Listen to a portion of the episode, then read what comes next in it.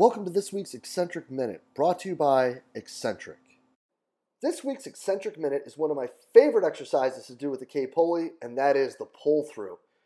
Guys, once you've figured out about how far you need to walk out with the kPulley, grab whatever attachment you're using for the pulley, walk yourself out there, and really push your hips back at the kPulley. From there, when you hit that stretch, really punch your hips forward, keep your chest up, and try to extend your knees and your hips all the way through.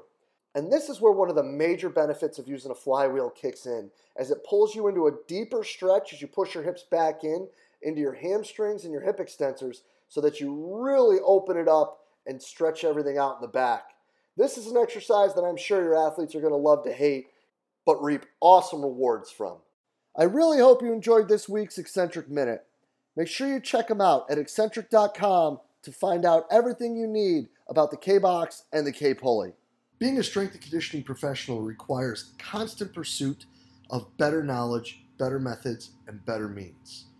But what if there was a place where strength and conditioning coaches could learn from some of the most innovative practitioners in the world, such as Jeff Moyer, Lachlan Wilmot, William Wayland, James the Thinker Smith, and Keir Wenham Flatt? Well, you could find multiple lectures from each of these top level coaches and a few lectures and examples from yours truly as well all in the Strength Coach Network. The Strength Coach Network is going to bring you well over a hundred different lectures from some of the top practitioners in the world to be your one-stop shop for your continuing education and professional development. So hop on over to strengthcoachnetwork.com slash CVASP today and get your 48-hour trial for only a dollar. That's strengthcoachnetwork.com slash CVASPS to get your 48-hour trial for only a dollar. I look forward to seeing you in the Strength Coach Network. Hello, and welcome to the podcast. Today, guys, we are going to discuss fatigue in the sport of basketball with Oklahoma's Assistant Director of Basketball Strength and Performance Scientist, Aaron Heishman. After a real quick intro of how Aaron got down to Norman, guys, we are going to dive right into what he's looking at with his dissertation and how his time in Charlottesville – really drove the bus into this educational uh, venue that he's running down right now. You know, initially what he was looking at was was how training loads affected jump height, and this has got him to run down the force plate rabbit hole and look at acute changes in performance, readiness, and fatigue from day to day based on outputs at practice. Uh, you know, and he's going to look at those alongside endocrine responses and perceptual responses, and he's going to really get into all of this along with looking at some alternatives to jumping as other test outputs that we can use for our athletes in order to make sure that we're able to look at not just central, but peripheral fatigue. This is really an awesome talk, guys. I hope you enjoyed as much as I did. Let's get right to it. Aaron, thank you so much for spending the time with us today. Thanks for having me. Yeah, man. Listen, I'm fired up for this one. It's it's been a while, man. You know, it's not as easy to get to to the 804 from from Norman, Oklahoma, as it was from Charlottesville. But uh, let's get everybody caught up with what Aaron's been up to, and you know where you're at and how you got down there. So I'm uh, I'm this is my first year as the assistant director of basketball performance. Um, here at University of Oklahoma. I'm also a, have a role as a sports scientist for the university.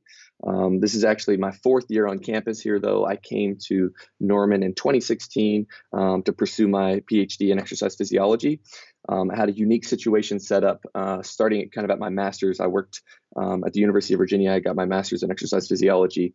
I worked under arguably the best strength coach in the country, Mike Curtis, um, specifically for basketball. Um, so when I was there, uh, he put me um, I learned training a lot, and also that there's a, a large use of science and using science to improve performance.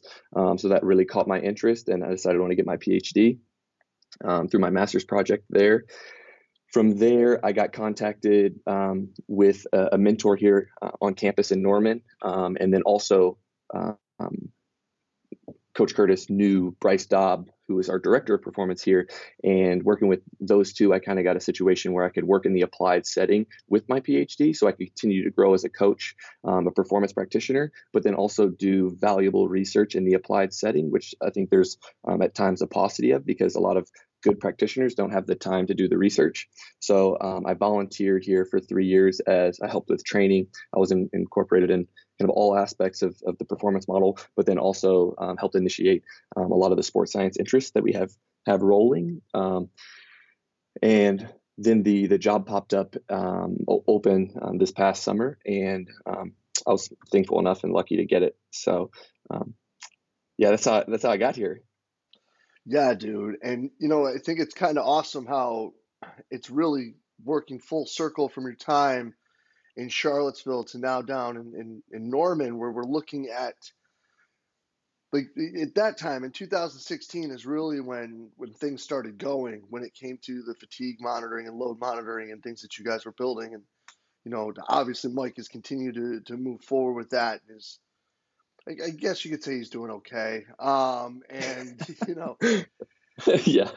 but now coming into a new setting and this is now driving really what you're doing down there in norman yeah, absolutely. Um, my research uh, has paralleled really well from um, what we did in Charlottesville um, with um, using Catapult to monitor external loads and um, having indices of internal training loads, and then also the counter movement jump response. Um, my first research project there, uh, through my master's, it was one of the first uh, papers to kind of link in basketball athletes that we ha- if we have an increase in external training load, there's a subsequent change in counter movement jump performance. So we had a decrease in jump height in the, the subsequent days, um, which seems fairly obvious, but the, the important thing is um, as practitioners and using science to guide training is you have to document those things. You have to have a divine, structured uh, analysis to say yes, we do have this link. So they're doing more, and there's there's a cost of that um, that's kind of laid the foundation for when I came here to Norman. Um, um, a lot of my research has been based around uh, use, utilizing force plate technology and uh, the counter movement jump specifically to detect acute neuromuscular changes so we can see um, uh, modifications in preparedness and also just readiness from a day to day standpoint. Um, so I've done a few projects on that and uh, but the research is paralleled very, very nicely. Um, and part of that's because my, my mentor here um, at the University of Oklahoma, his name's Mike Bemben, um, in, in, the neuromuscular laboratory. And um, he really has given me a lot of autonomy to research the things that I want to do. Bryce has given me a lot of autonomy to say, hey, I think this is important. We should um, use this. I think we can gain a competitive advantage with this knowledge. Um, and then putting the resources and time into those, those projects. So it's been really, really beneficial to have that smooth transition. So now, when we're looking at these force plate numbers that you're looking at, um, what metrics are you looking at? Why did you pick them, and why are they important?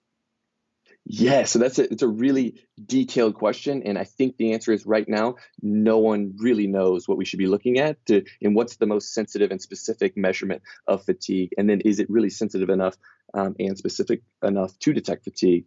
Um, and that's really what's led me to my dissertation project, and um, that's why my answer is very vague because I haven't completed that analysis yet. But um, for my dissertation, we're looking at uh, when an athlete, this is with the men's and women's basketball teams, when an athlete goes through a high external training load uh, exposure in practice uh, based off of player load per minute. Um, what are the subsequent uh, recovery patterns of that? So, what do they look like from pre practice to following that external training load, then at 24 hours, 48 and 72 hours um, with a clean recovery time course. And what we were able to do is set up and have no other practices in that 72 hours of, of time. So we can say any changes that we see in these force plate parameters are coming from uh, the fatigue from practice. Um, and then comparing that with the two extremes, hopefully uh, having a large enough effect, we can see that there's a difference in which specific parameters um, we should be looking at uh, from the force plate.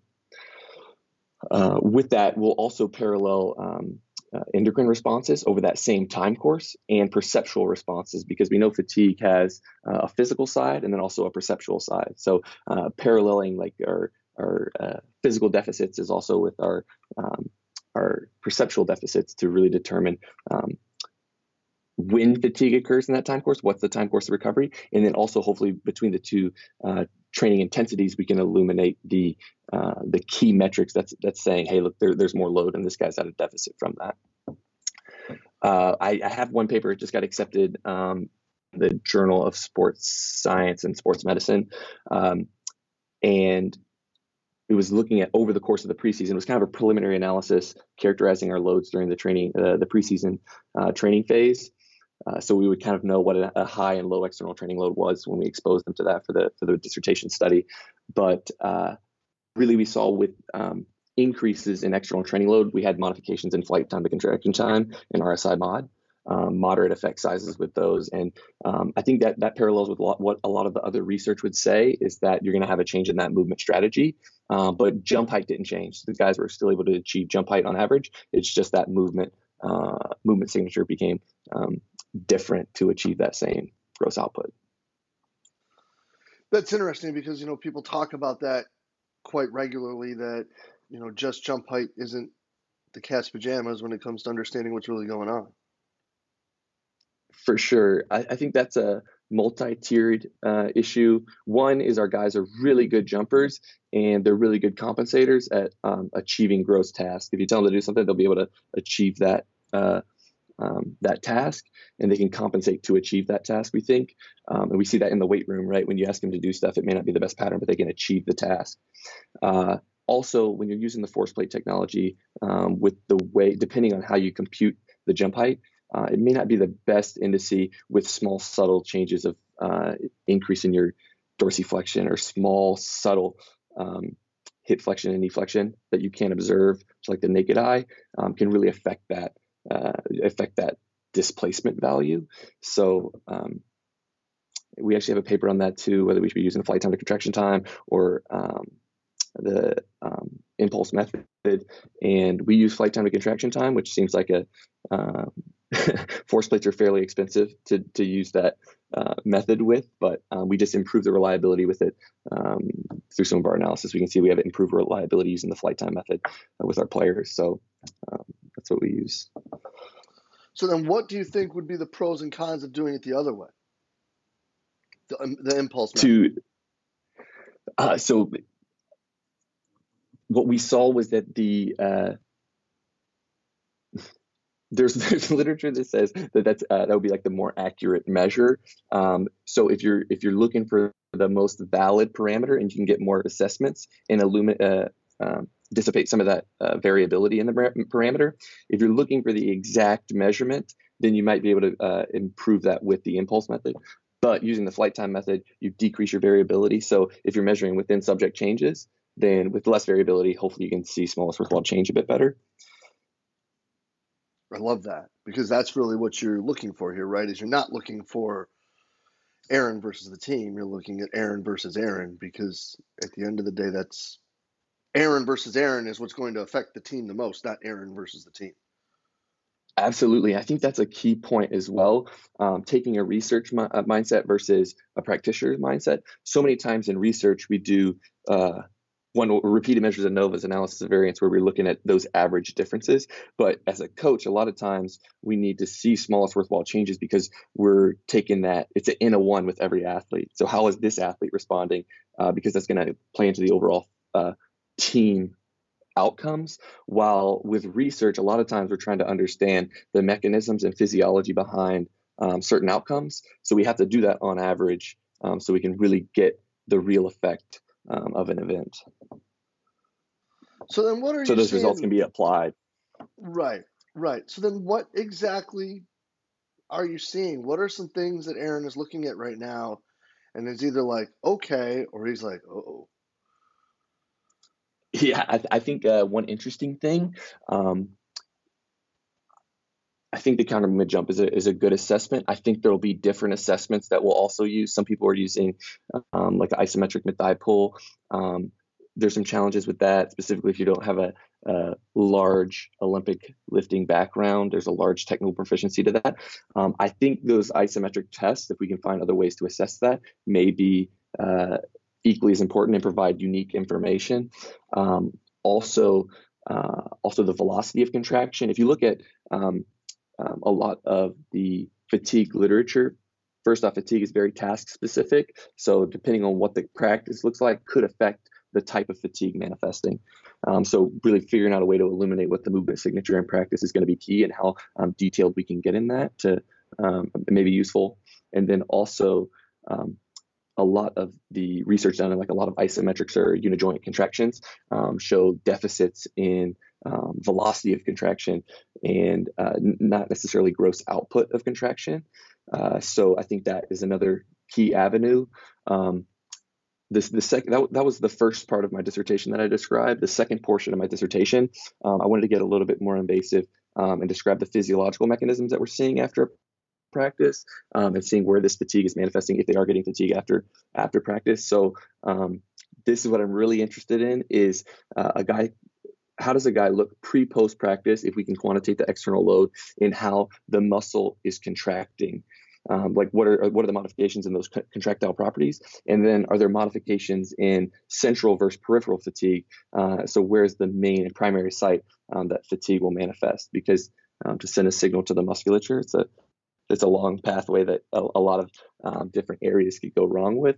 Um, and obviously fatigue is going to be uh, multifaceted and there's going to be multiple sites that are, are affected but what is the primary uh, primary site uh, um, of the deficit. So um, what I've had the guys do is, and, and men and women are um, from pre to post practice, and then at 24 hours, uh, we do a, twi- uh, a technique called the twitch interpolation.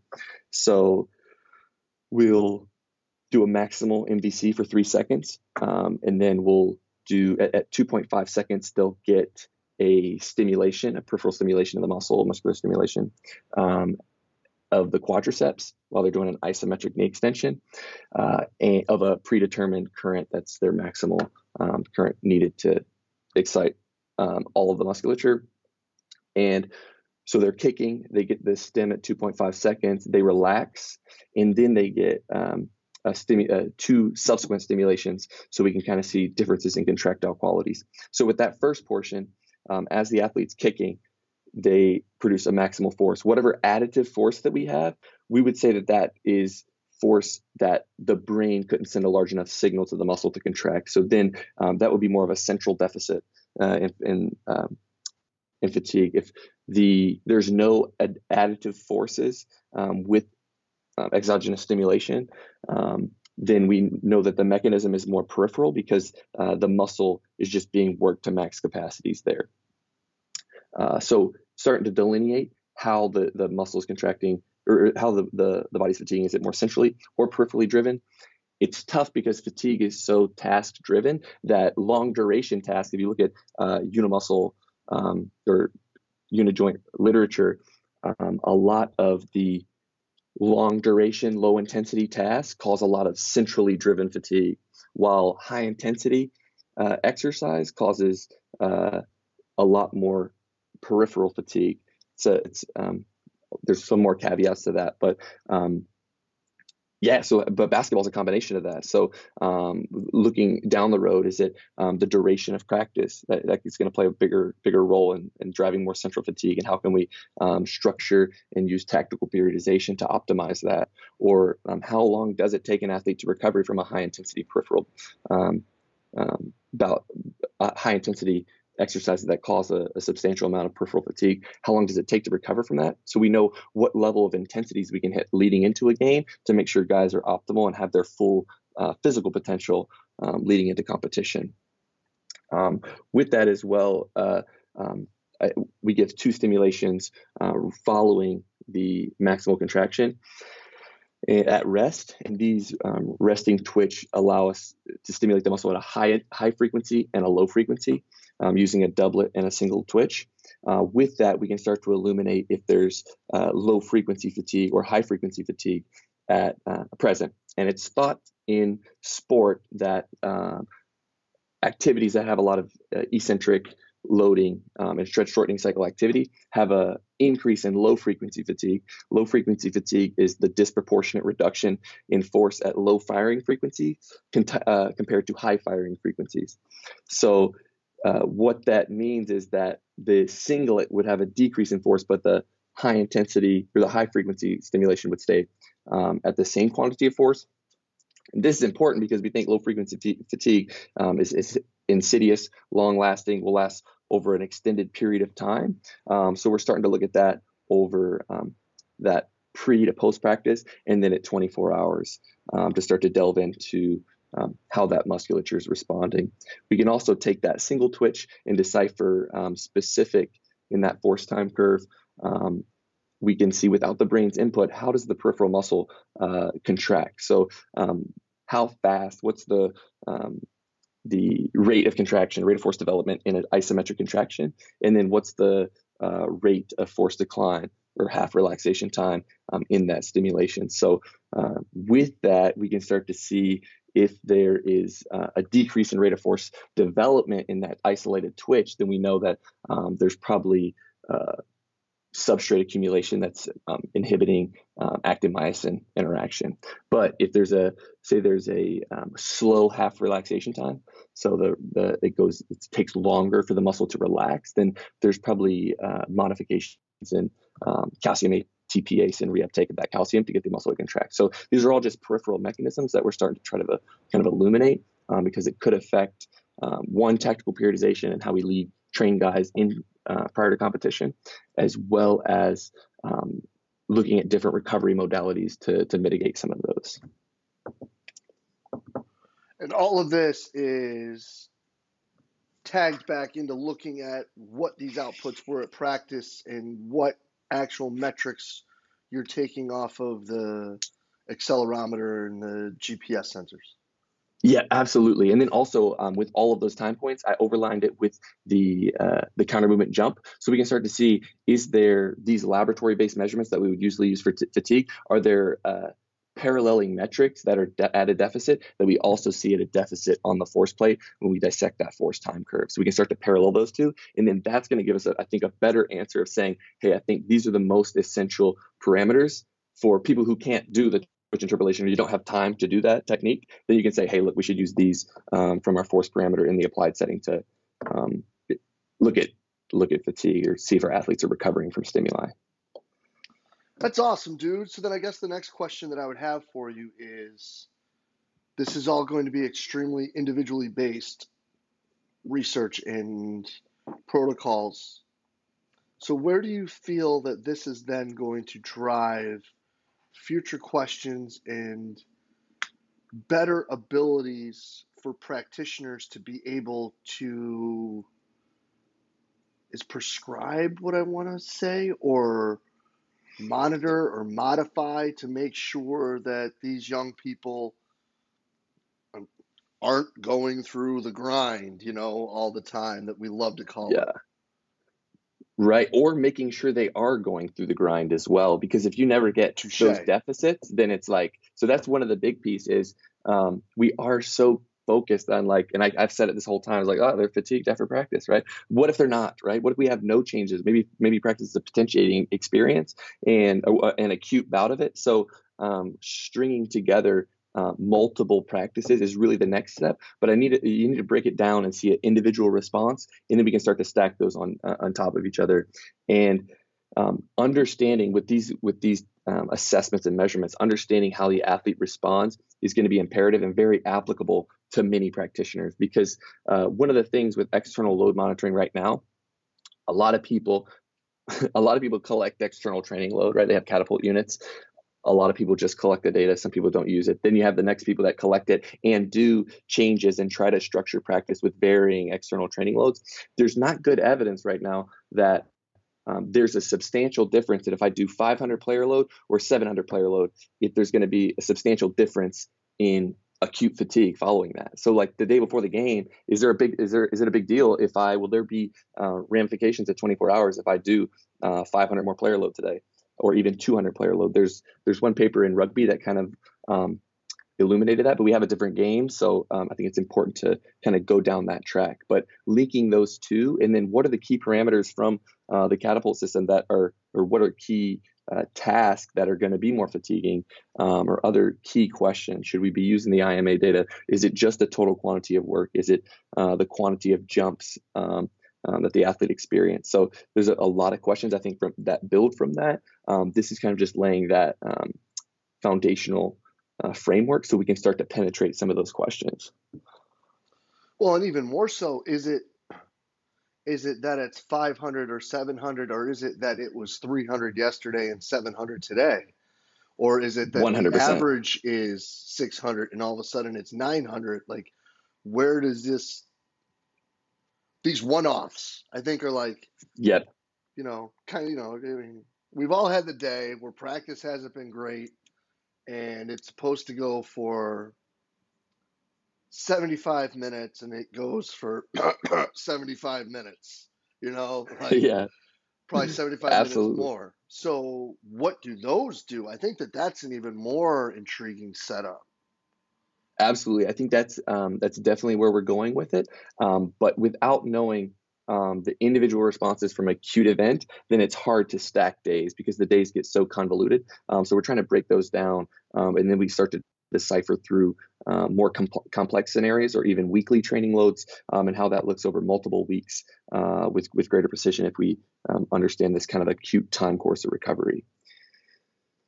No, I love it, man, because then too, what would be even more exciting as that progresses, right, is not just understanding what that acute load to recovery time is, but how long is that acute load actually an acute load before it's just but how long is it a, a developmental load before it's a stimulatory load right? Like for sure. eventually it, it can't be the same.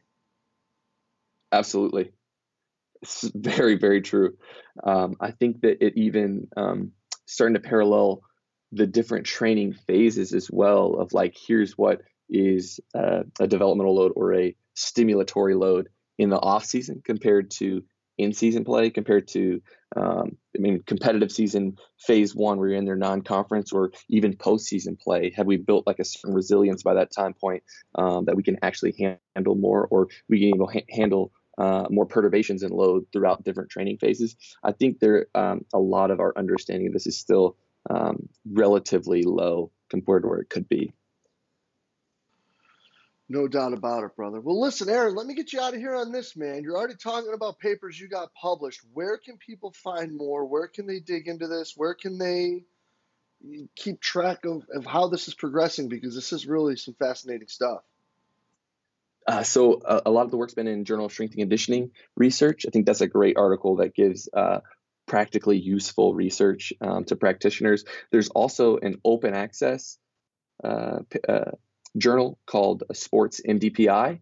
Um, and they'll do many uh, special issues on different different topics. Uh, I really like the journal because it's open access, and it's, uh, some practitioners may not have access to um, the the library inventory or um, a variety of different uh, journals. So that open access, I, I, love publishing open access journals because then anybody can read it, um, and, and we can get more conversation uh, about the data um, to kind of improve future studies and improve uh, perspectives.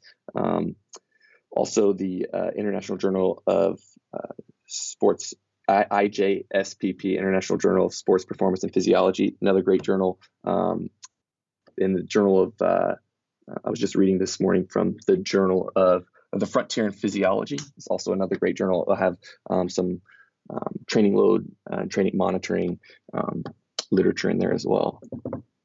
Awesome, brother. We'll make sure that we get your stuff put up there and it's in the show notes because this is great stuff, man. Truly appreciate all your work and all you're doing to help us be better, Aaron. And as always, it's great catching up, brother.